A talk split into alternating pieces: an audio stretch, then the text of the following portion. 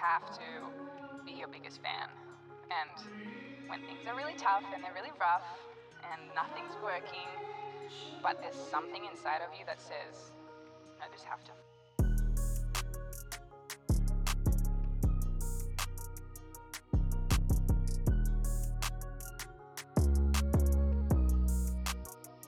Welcome to the Unfinished Work Show. I am Mike Lake in the building.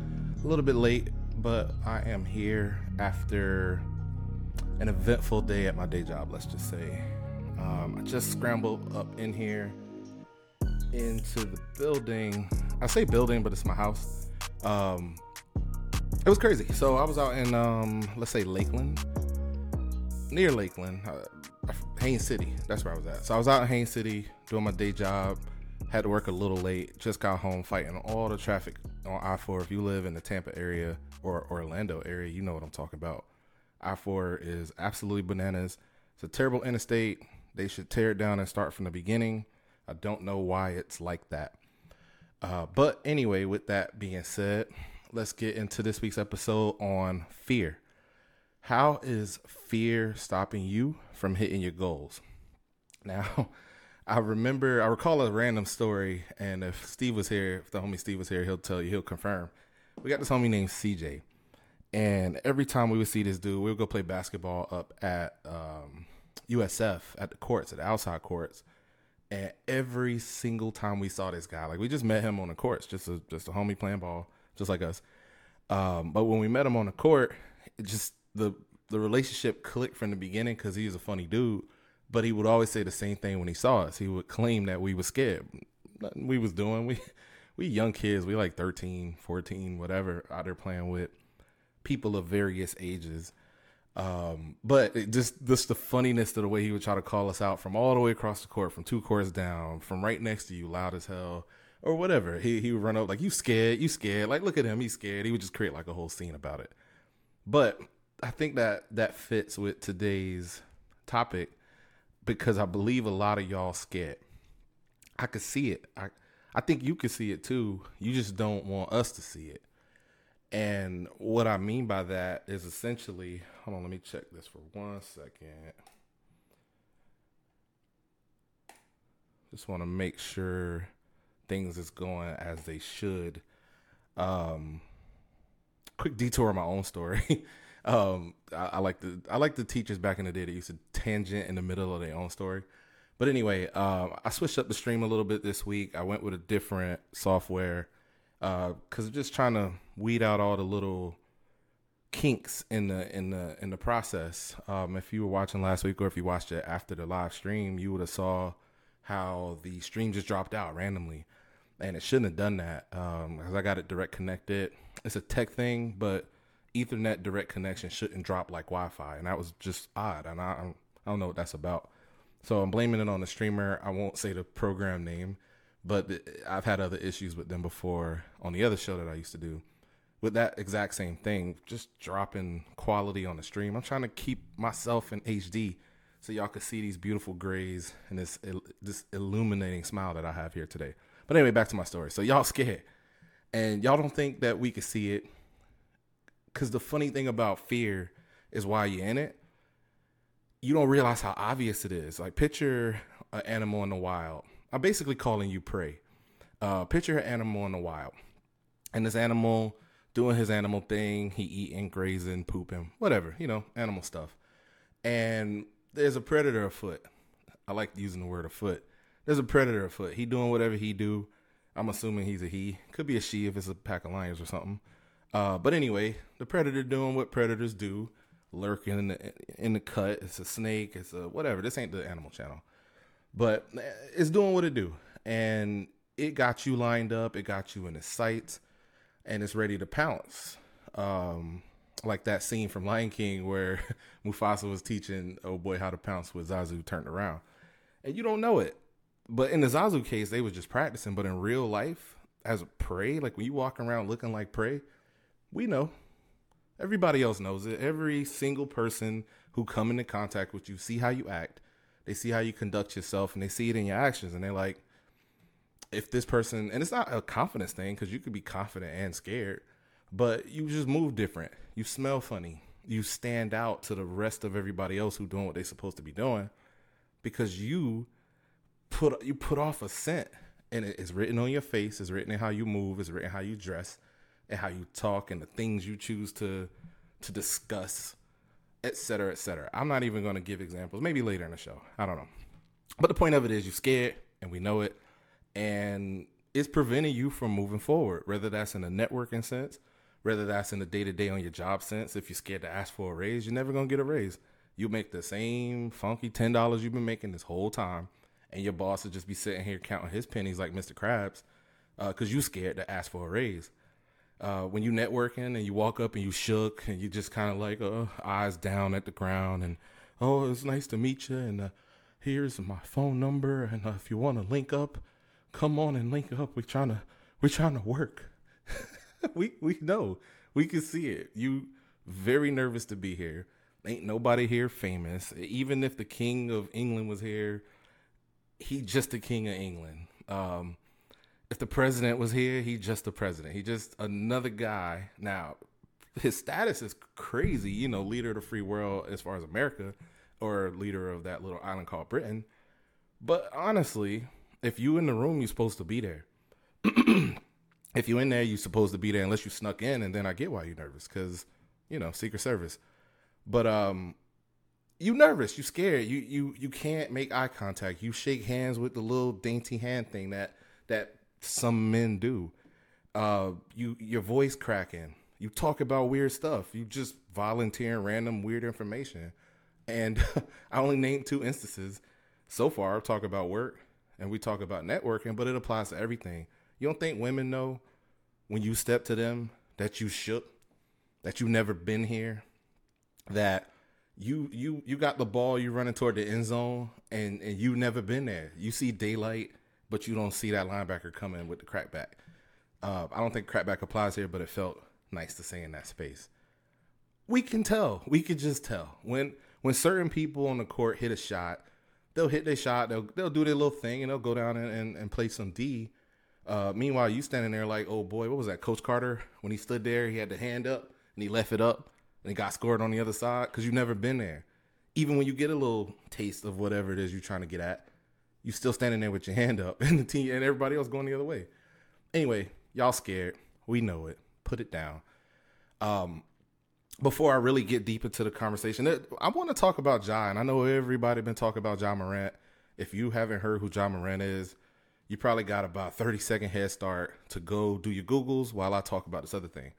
Um, I was running into, and I say running into, I mean online. I got hit up by somebody who was talking to me about the other two episodes. They checked them out and gave a little tips of what they thought could make the show a little better. And salute salute to them for for offering. Uh, I may or may not take you up on your advice. Why do I have these headphones on? I guess it look cool. We'll leave them on. Um, I may or may not take you up on your advice. That's not anything to do with anything. I don't even know why I brought it up. Because I have a certain vision for what I want the show to be. Over here at the Unfinished Work Show, I like to build a community. I just messaged some of y'all. I've been talking to people all day today, talking about building a network of men, not just moving in the same direction, but who want to maximize their self improvement. Uh, because anybody who knows, and I said it during episode one, anybody who knows wherever they are in life, there's still more to do. There's still a level above where you at that even some of the greatest people, and I, I, am repeating myself from episode one, but two of the greatest sports stars of all time are on the wall behind me. Rest in peace to both of them. And both of them even knew at five rings, he wanted six or seven.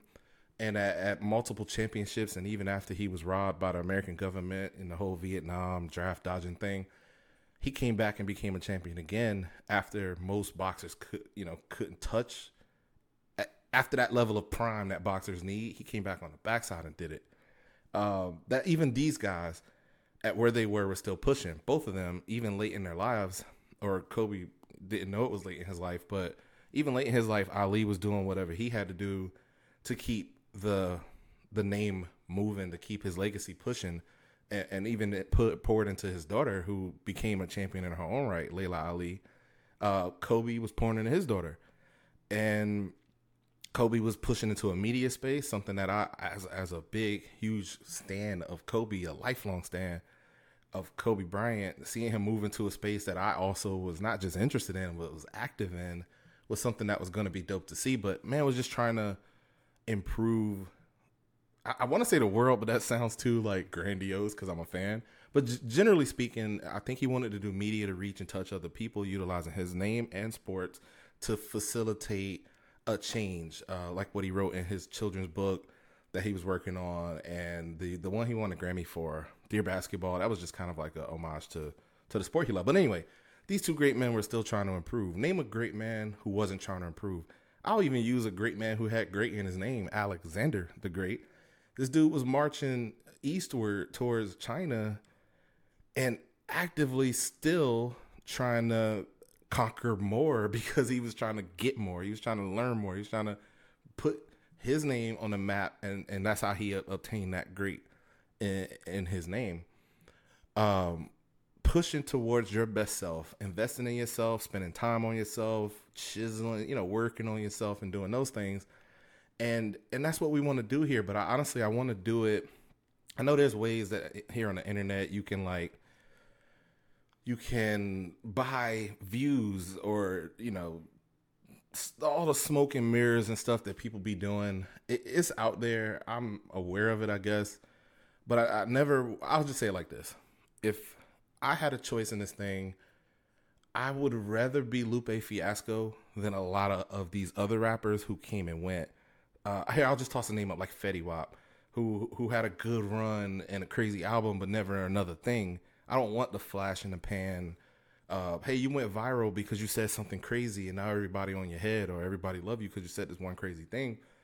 Uh, I would rather slow build and do this thing one by one because the person who told me this checked out the show toward the end of episode two and then went back and watched episode one. They came, I won't say late. It's not late. It was only episode two, but they didn't catch they didn't catch it when it was happening and they went back and they're like, You got you working on something here, I'm feeling it. And and next week after episode three, hopefully one of y'all that's here or that watches it later will check this out and go, I wanna be here. I wanna I wanna I wanna get into the comments and talk to others who are just trying to do whatever it is they're trying to do. Maybe they know something you don't, or maybe you know something they don't. And together we can put it all together and, and um and make a make make a small dynasty. I know it's every man for himself, and it's still every man for himself. We all still competing, but within that competition, we can still be sportsmen like, and we can still um, team up as it benefits us. Because like, if you're moving in the same direction, if we're running in the same direction, let me get some of your water, and I and I'll share with you my cooling rag or whatever. I don't know. People people who run, tell me what terms to use because obviously I don't run.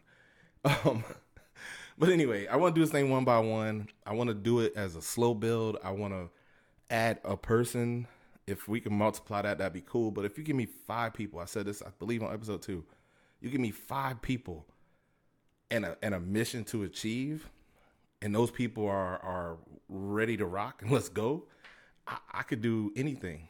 I could do anything, anything. I've done it, and, and not that I've played or organized ball enough, but I've done it in sports world. I've done it in um, in in in the police academy. I've done it. I've done it in all these different scenarios where I manage teams for for a multi million dollar company operating in 32 states and just give me people who ready to go and we can go and we can knock this thing out um, and i'm trying to build that team not just around me us around like in a circle together I don't want to be propped up. I don't need no fame. I don't want none of that. Over here at the Unfinished Work Show, a network of people, nobody above nobody else, but everybody working together to try to make themselves better and thus make society better too, is the general goal. Um, but anyway, back to what I was talking about. Y'all scared. So I was looking at this job thing, and I, have been sitting back after the Lakers, after my Lakers defeated them, and the video came out and I'm just watching this. I'm gonna call him a kid. I'm watching this kid. I guess you could say he's having fun, and I'm not gonna act like I never had fun back in my day, which would have been, probably been the pre-internet days. At well, no, at 27, the internet was good and popping.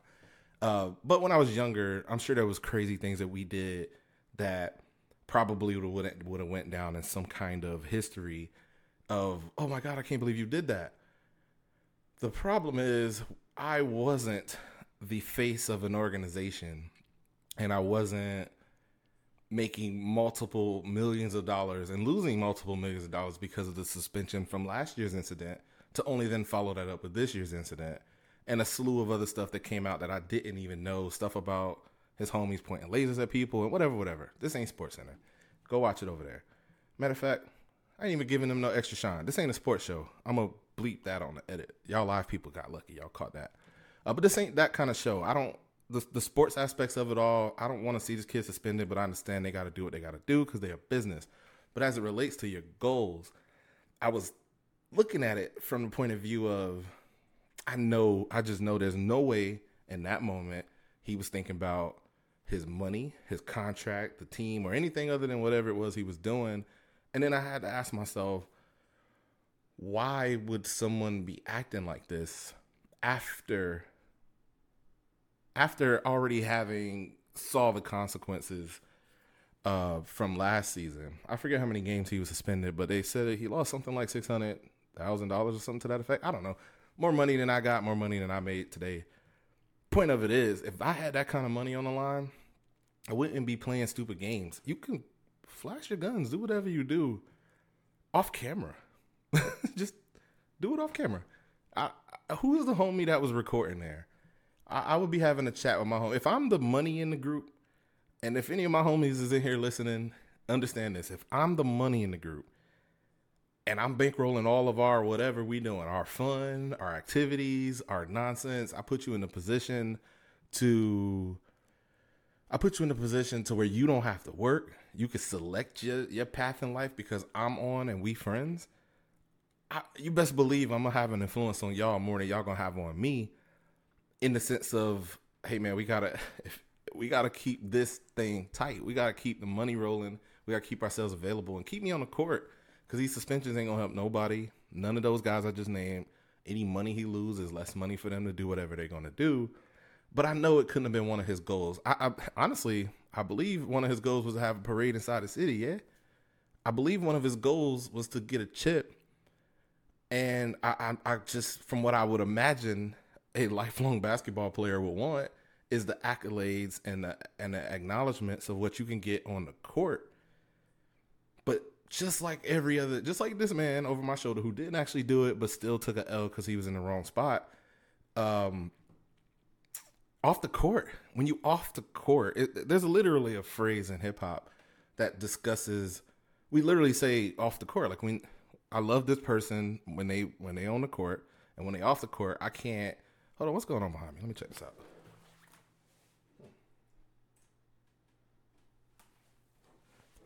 When they trying to sell you stuff, they try to. It's crazy. The pop up. We got pop ups. That's a computer behind me. Um, I thought it was a part of the logo for a sec, but anyway, uh, off the court. When you're off the court, it's just as possible for you to lose your job as when you are on the court. Now, from the on the court position it's about your skills, which we know he has. It's about your leadership. It's about your presence. It's about all of those things that he has and has shown in spades. Like this man can ball. This man can jump. This man can go. He can lead an entire team. He's young. I think he's like 27 years old. Excuse me. And he he was doing the thing. I believe they were number one in or two. I think they were one or two in the West. So he's leading a team out of Memphis a multi-million dollar, uh, let's say billion dollar team. He's making millions himself. He's the face of this organization. He has all these endorsements and all the stuff going on. And just because you want to chase a little clout, now you got to sit down again. And I'm sure you've heard these talking points. I haven't watched these sports shows, but I've seen Stephen A. talking about it. I've seen other people talking about it. But where it comes into play is when you have a goal in mind, and clearly you have a goal and a path you have a talent, you had an opportunity to pursue that goal and that path and use utilize that talent. Now you over here chasing clout, and now you can't continue in that. Most people don't have the once in a lifetime talent like him, like he does on the court, uh, but because the rest of y'all is just regular, And a lot of y'all out there chasing clout too in different ways. If they tell you to sit down, they're actually telling you to sit down, like and get out. Get grab your box and get out. Now you done lost your job. Now your family gotta suffer, et cetera, et cetera. The reason I, I wanted to tie this into the fear conversation is because I think clout chasing is a symptom of fear. I could be wrong. I don't know if I'm wrong. Tell me in the comments. I, I see clout chasing as someone taking an opportunity to get notoriety in a way or fashion that doesn't naturally come to them. And I think that's a symptom of fear because they don't want to be seen for what they really are. They're not comfortable in their own skin.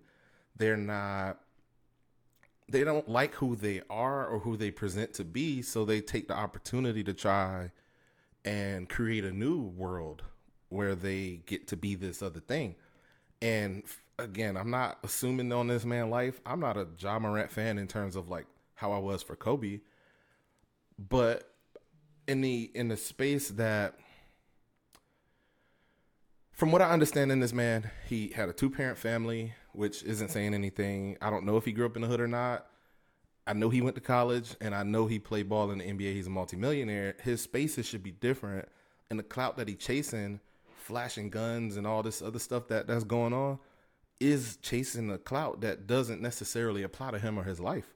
That most people in the hood who have to live that life, if you have to live a life where you need a gun on you, if you have to live a life where you gotta act tough because anything less gets you ate out here, you you know, if you out here looking like prey in certain elements, I understand the need to look tough. I understand the need to not be out here all smiling and, and happy I under I seen it. Honestly, I grew up in the in the, in the hood myself in the early part of my life, and then my mom and us moved from uh, West Tampa, Carver City, over to uh, East Tampa.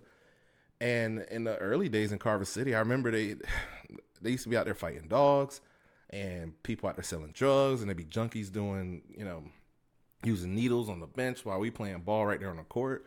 You would oftentimes find needles on the court and have to kind of kick them off so you can ball. These are all symptoms of the hood if you're familiar with what that's about. Uh, there was there was early signs of gang activity. There was even a shooting at a block party that uh, my dad was DJing on Green Street, and my whole family was there. And there was a shooting, and I remember seeing a dude who uh, did it. And before he did it, I saw him before he pulled the gun out. He had it tucked under a jacket, and he was flashing. He was showing it to somebody else. I don't remember if it was in a threatening manner or not. I just remember when he lifted up the hoodie or whatever he had on I saw it, and I told my cousin, who's a little bit more, let's just say, in touch with the hood. I mean, you hear how I talk, but uh, like they was from the hood, the hood, like Main Street, West Tampa, the hood. And I told him I was like, "Yo, is that is that real?" He seen it and said, "Oh man, we go to Bucking, dude pull out, start start start uh, banging off." I only tell you that story, and I probably have told some of y'all out here before.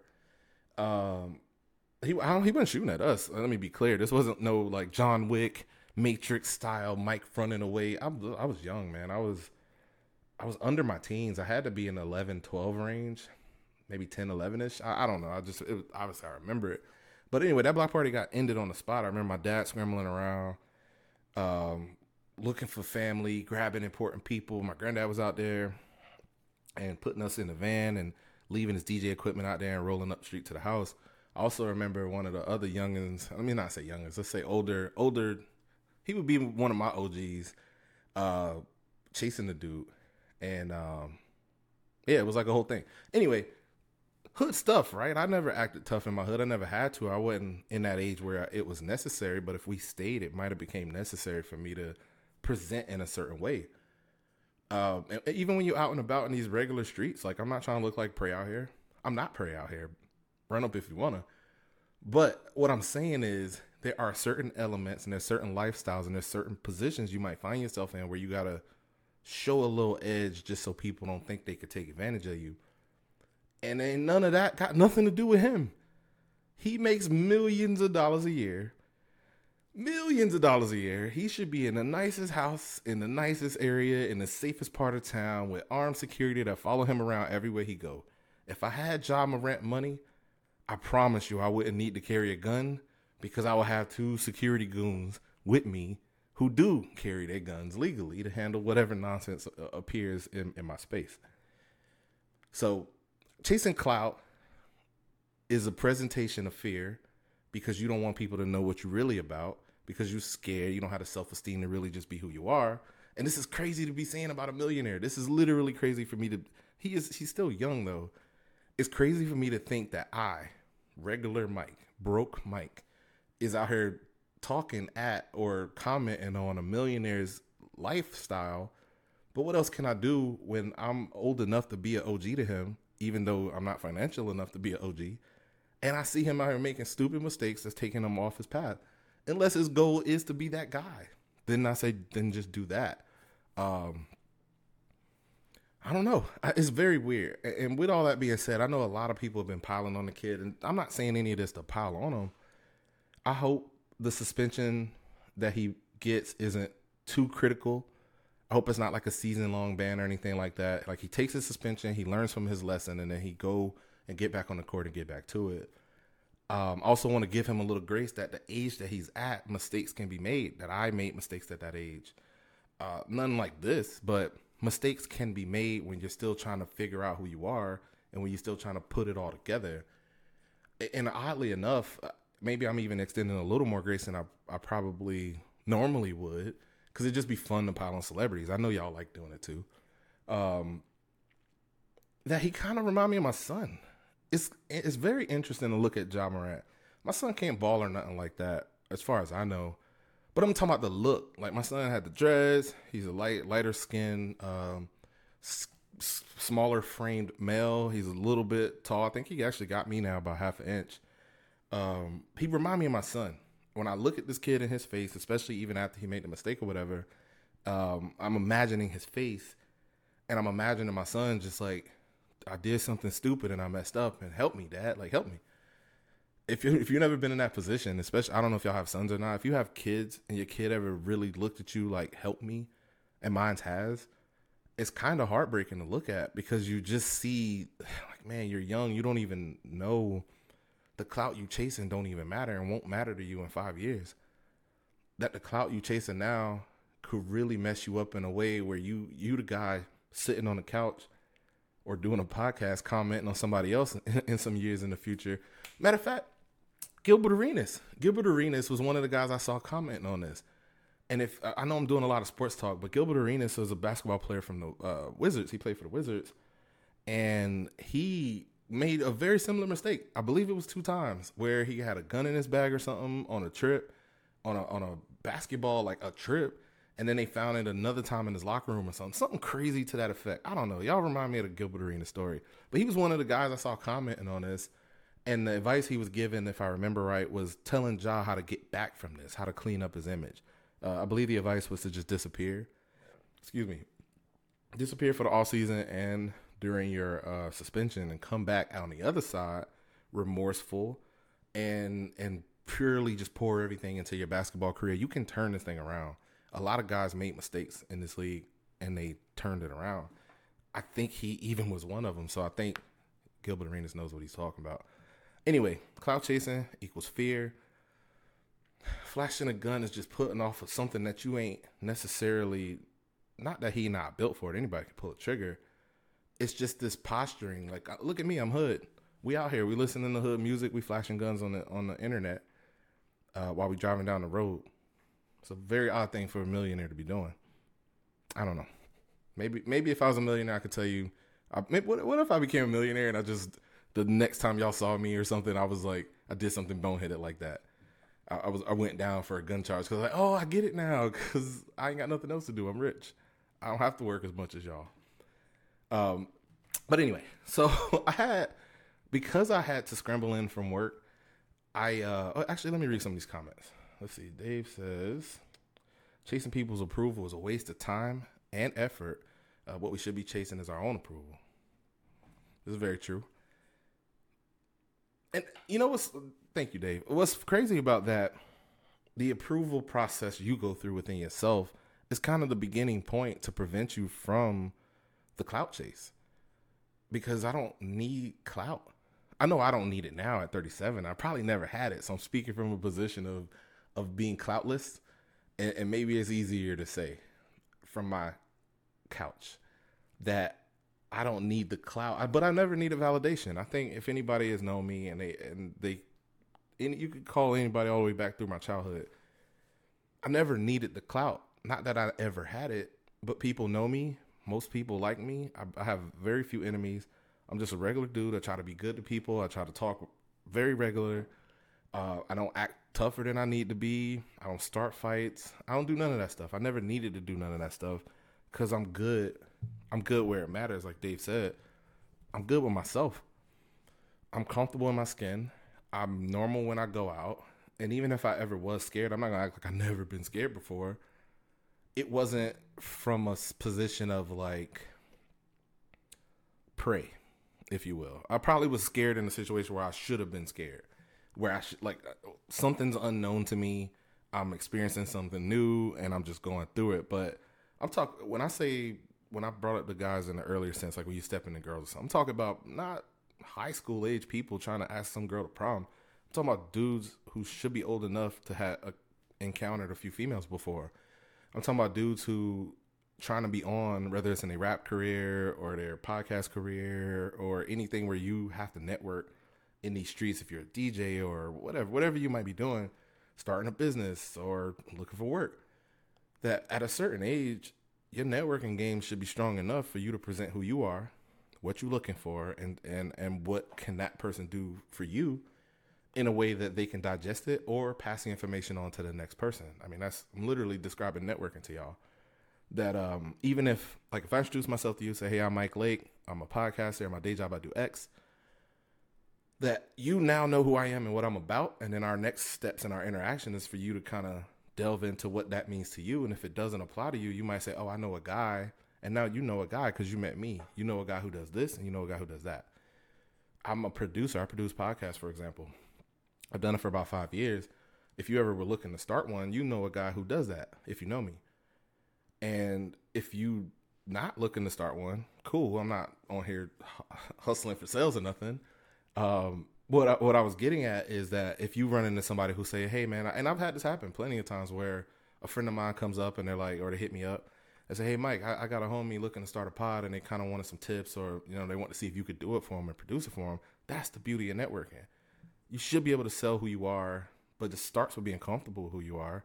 Because when you acting like the other thing, if you're acting bigger than you are, people can tell. It's not hard for people to look at your stats online. Y'all can see how many people watching the stream right now. It's, it's not. I'm, four people are watching this, and I'm not acting like it's more than that. I'm not. I'm not presenting this in a way where it's like viral. I went viral on episode two. Nobody know who I am even the the the amount of followership or viewership or support that we had on the pour up, whatever those numbers were, I, I know exactly what they were. I just don't feel like going over them. Those were authentic numbers. Those was real people. Those numbers trace back to people that have come into contact with us, who have reached out to us, who said, "Hey, we like what y'all doing over here. Uh, we like like even one of the guys I was telling to check out the show today. He was like, "Oh, is it on Shift Division Media?" Because he he remembered like the other company. But whatever. I digress. Thanks, Dave, for that for that comment. Start with the approval of yourself and then move from there. Um, as I was doing research once again, because I ran in here like fat Superman, and I jumped in the shower and I changed clothes, I got fresh, and I jumped and sat down at this computer, and I started even a little bit late. I didn't have the proper amount of time to do what I wanted to do, which was bring y'all some additional content to share. Um, I could probably pull it up on a shared screen or something, but I don't want to I, am working on a like I told y'all in the beginning. I'm working on a new software, and I don't want to imagine I try to show that, and then nothing else shows for the rest of the episode. So I promise y'all next week I will be ready. I will have this stuff uploaded to my computer. But I remember um, Jordan Peterson actually was talking about fear, and he had an interesting point of view on on the process of fear. So what he essentially was explaining was in in clinical. He's a doctor or something. Excuse me in clinical literature, as it relates to fear and anxiety, if you impose a stressor, like there was a study where they imposed a stressor on a group of people, on two groups of people, and one of those groups of people was voluntary, like they knew what was about to happen, like, hey, we're about to put you in a stressful situation. And the other one was involuntary. Those people didn't know what was about to happen. I mean, I, would imagine those people knew for, there was some kind of test being done, but they didn't know, like, we're about to test your level of fear. And the voluntary group, they they later found in the study, and I, I could find a study for y'all later, that the psychophysiological ability to deal with that problem was approached different. Like basically, when you know something's coming and you take on that challenge, that as matter of fact, I just used two of the words that when if I told you right now, hey, I'm about to scare you, most of y'all would be like, okay, do it. It's like going to a, a horror movie on purpose. Imagine not going to a horror movie on purpose and finding yourself in a horror movie or in a horrible situation. Uh, a lot of people go to these positions and places to get thrills and and and and whatever else it's called, like Hollywood, Hollywood Horror Nights and stuff like that, where you're voluntarily putting yourself in a position to be scared and then trying to not be scared. Phys- psychophysiologically, you approach a voluntary situation where you go into it knowing with uh, approach drive and with challenge drive. The people who have to face fear involuntarily, they they respond defensive aggression is with the defensive aggression and withdrawal, which means they they run. Uh, what I'm basically describing here in super clinical terms is fight, flight, or freeze. And essentially, and I know fight sounds like the one that everybody would go to, like, oh, I'll, I'll throw my hands up or whatever.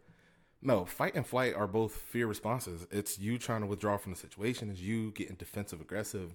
You're defensive aggressive. You're not just actually aggressive, you're responding defensively aggressively and or withdrawing, meaning you're fleeing. And then the other side, the people who volunteer for it, they they're accepting the challenge. Their brain takes it as a puzzle, something that needs to be solved in a way to either not present as scared or to solve whatever the problem is. And it, essentially, challenge is more associated with positive emotions because it activates your prey drive. Uh, or excuse me, it's, it's associated with positive emotions. And the other thing, if you don't have it in a positive, if you're on the defensive aggression side, your prey drive activates, and that's when you get into the fight or flight. All in all, he he kept on. He continued with this whole thing. He's a talker, similar to myself. He basically explained that if you know that you have a fearful thing or there's a, something that you got coming up that you're fearful of, to make a list of what it is that actually scares you about that thing. I, I fear this, and you have, that's again being honest with yourself. You have to sit down with yourself and say, why does this worry me? Make a list and then approach those things as challenges. Hit those things as, and I don't mean, I'm not talking nothing super duper crazy, but similar to people who like have a fear of heights and then they try to go skydiving, or you, you have a fear of whatever, whatever people be having fears fears of.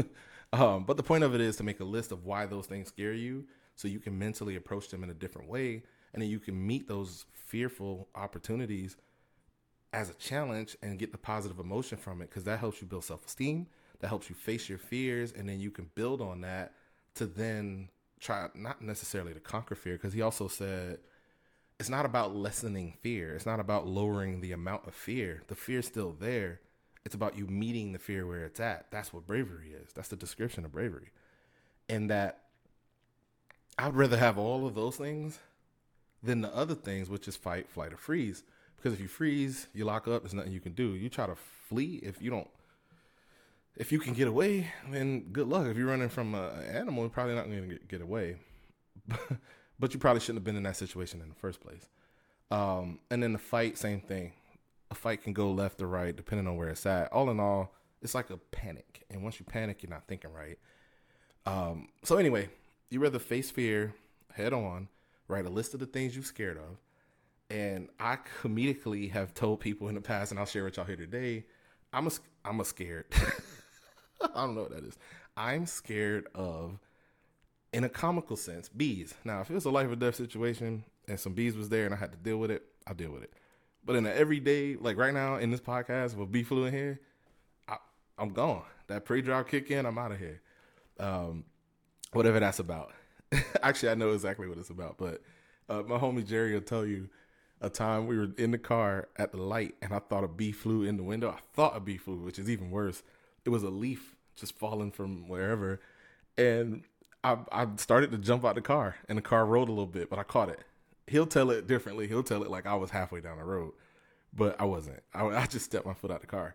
Uh, killer whales scare me because of their intelligence. I understand them in a sense because I've watched a lot of videos and stuff on them. But if you ever find yourself underwater with one, good luck to you and, and, and whatever that's about. They kill sharks for fun, y'all. Think, but these are like comedy, scary things. I'm not actually. These aren't things I'm going to encounter on my day to day. I could be real here, and I don't think I have any actual fears, but there's some like what you would call hesitations that even everybody has this, right? That to meet a certain goal that you want to hit. uh, When I first started this podcast on episode one, I, I I wish I had the clip ready, but I probably was shaky voiced, a little bit nervous because I had never done a pod by myself. I've been podcasting for five, almost six years, and always with a co-host. I always had my homies with me, or a guest, or somebody to bounce ideas off of, to talk in the moment, to to be able to take a breath and breathe and think while they talk. I never did a anything like this, and I was anxious, nervous, but it was like excited. I get excited when I get nervous. That means I care about what's happening. But that's also me facing my fears over the years. And in those instances, I have enough confidence to understand that I can overcome it. Um, I never spoke in front of large crowds, but if you handed me a mic, I, I'd probably be nervous at first, but I'll, I'll get into my groove. Uh, but anyway, with that being said, everybody has a fear. Whatever your fear is, whatever's holding you back, whatever business idea you're trying to start, whatever thing you're trying to do. If hey, I, you know, I was thinking this thing that you know, the thing you share with your spouse or your closest friends, do it. But if fear's what's holding you back, then do what Jordan Peterson said: write a list, face those fears direct. Because once you identify what's hold, you know, why am I scared of this? if I started this pod and I was hesitant to do it, I would have said my fear would be, what if it sucks? Um, my fear would have been, what if nobody listens? What if I don't network well? What if all the reasons that our other pod was so successful have more to do with my co-hosts or something else we was doing, maybe the content, and this style of content ain't what people want to hear. These are legitimate fears because you, these are the thoughts and the things that you worry about, and then you just face them. Um, honestly, I just listed those off the head. These aren't actual worries because if it sucks, then it sucks. So that doesn't bother me. But the fear is that you kind of put in and wasted effort and time. Um, I've seen people come to a point, and I, I've been talking to a lot of people lately just about what they want to do, goals and networking and and all this other stuff, accountability and such. The hard thing about accountability is there's a certain fear there too that like for instance, I've told people, and I'll share here again. I, I haven't watched porn since February. I, I stopped watching porn because I was convicted and reading from my spouse a conversation I had with her. I'll give her the credit, the early credit, uh, which led into uh, me reading and, and a conversation Jesus was having, and specifically the Sermon on the Mount. If you're curious, where he was talking about, you know, if, if a man should sin with his hands and cut it off, if he sins with his eyes, poke him out. Because if you sin in your heart, then you've already committed sin, even if you haven't um, did the activity. And that that stuck with me. That sat with me for a while. Anyway, the point is, I stopped. There's other reasons that tie into it.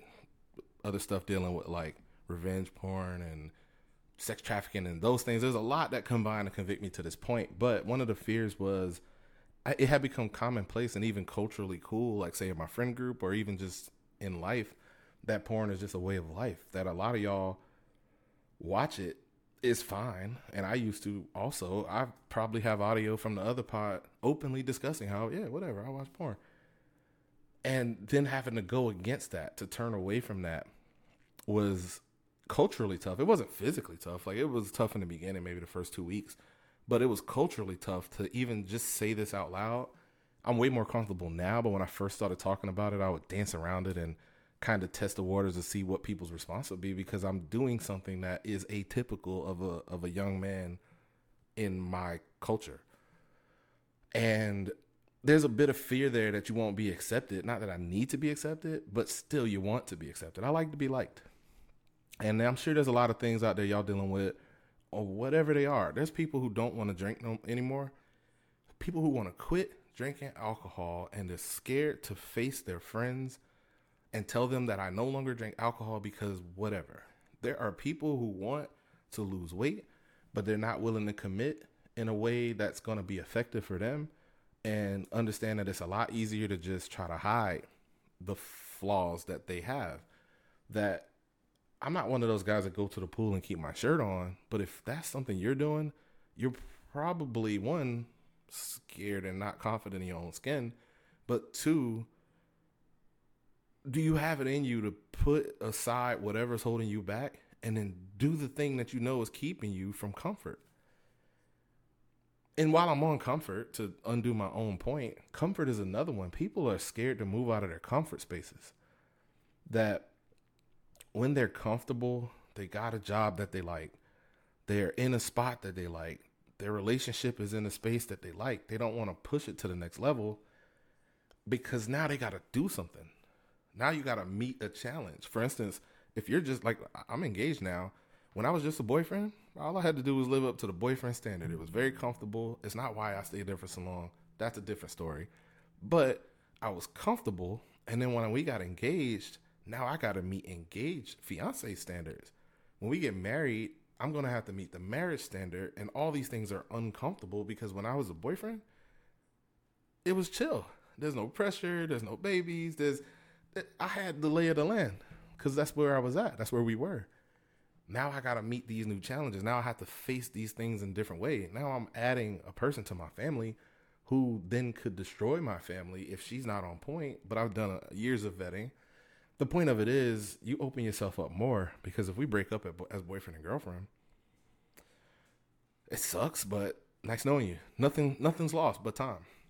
If we divorce as husband and wife, there might be kids involved. There might be money. There might be whatever that you live in a different standard. So I have to push myself into uncomfortable spaces and I have to not be scared of being uncomfortable because as a man, it's my job to make myself uncomfortable in whatever way, shape, or form and then meet that challenge. And then once I get comfortable there, to make myself uncomfortable again.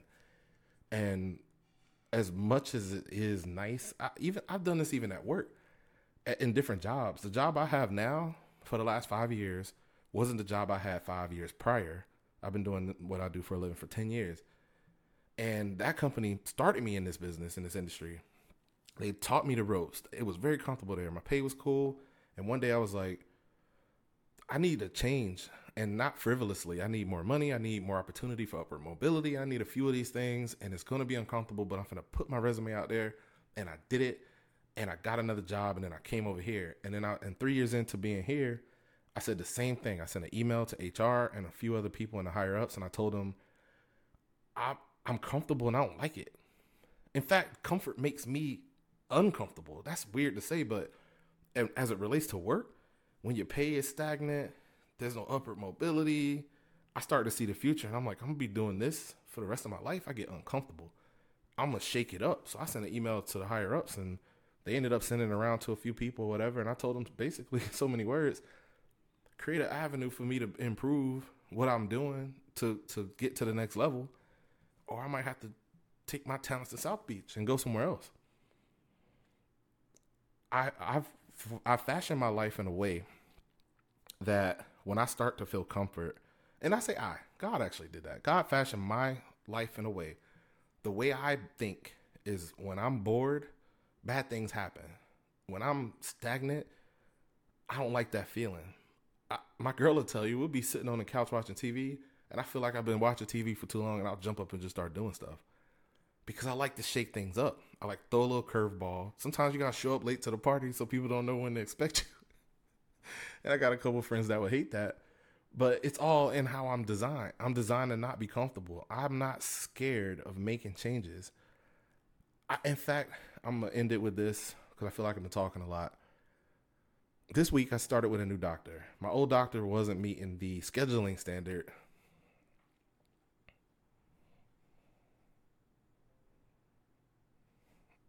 That was weird. I think I'm back though. Uh, my old doctor wasn't meeting the scheduling standard of.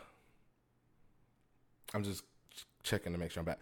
My old doctor wasn't meeting the scheduling standard, which is ironic for me because I'm notoriously late to things. But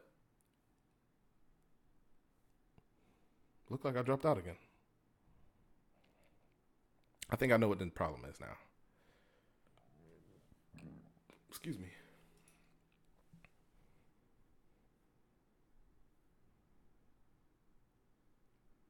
As soon as I get a confirmation that this is back, I'm gonna start talking again. Or, or hit me in the comments if y'all can still hear me.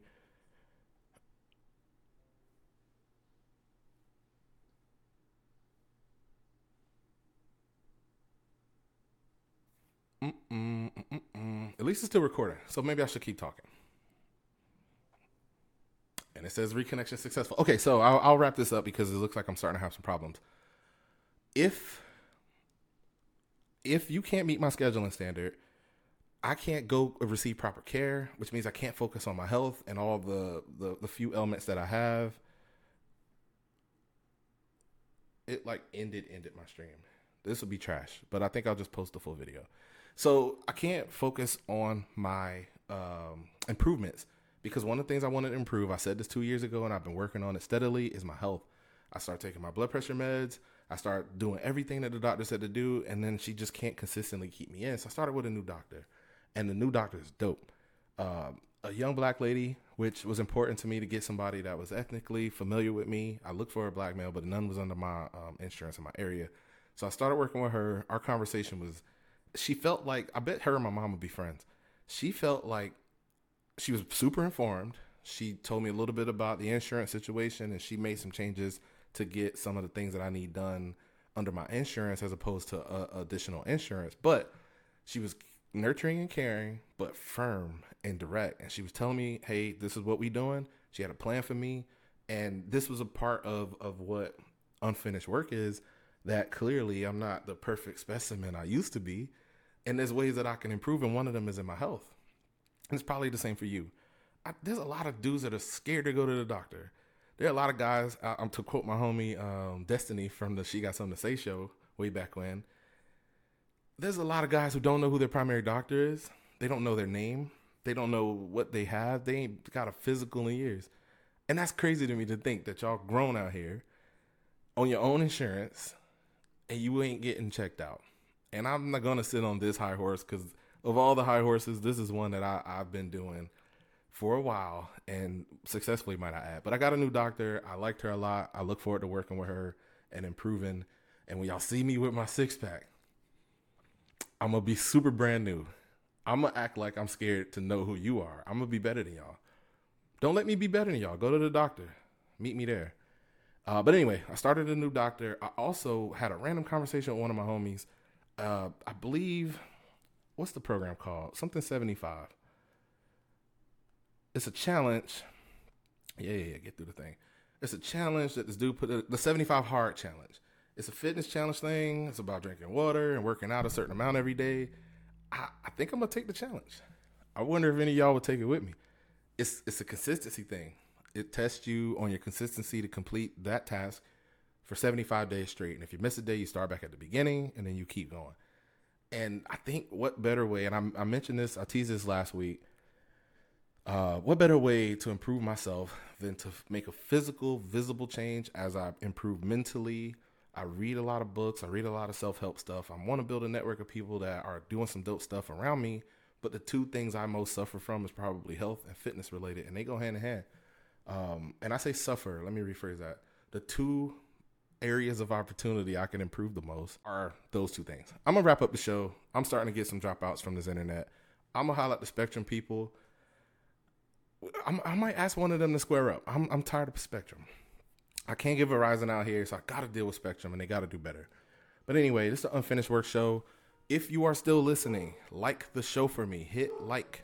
Also, if you're still listening, please, if you think this is dope and you like it, share. Hit the share button and share it to somebody. Not just hit the share button, share it to somebody you know who, who you want to add into your team. Who's your accountability partner? Share it with them. Like and share, support unfinished work. We're building a network of strong men, men who want to maximize their self improvement, because that's what I want to do. I'm Mike Lake.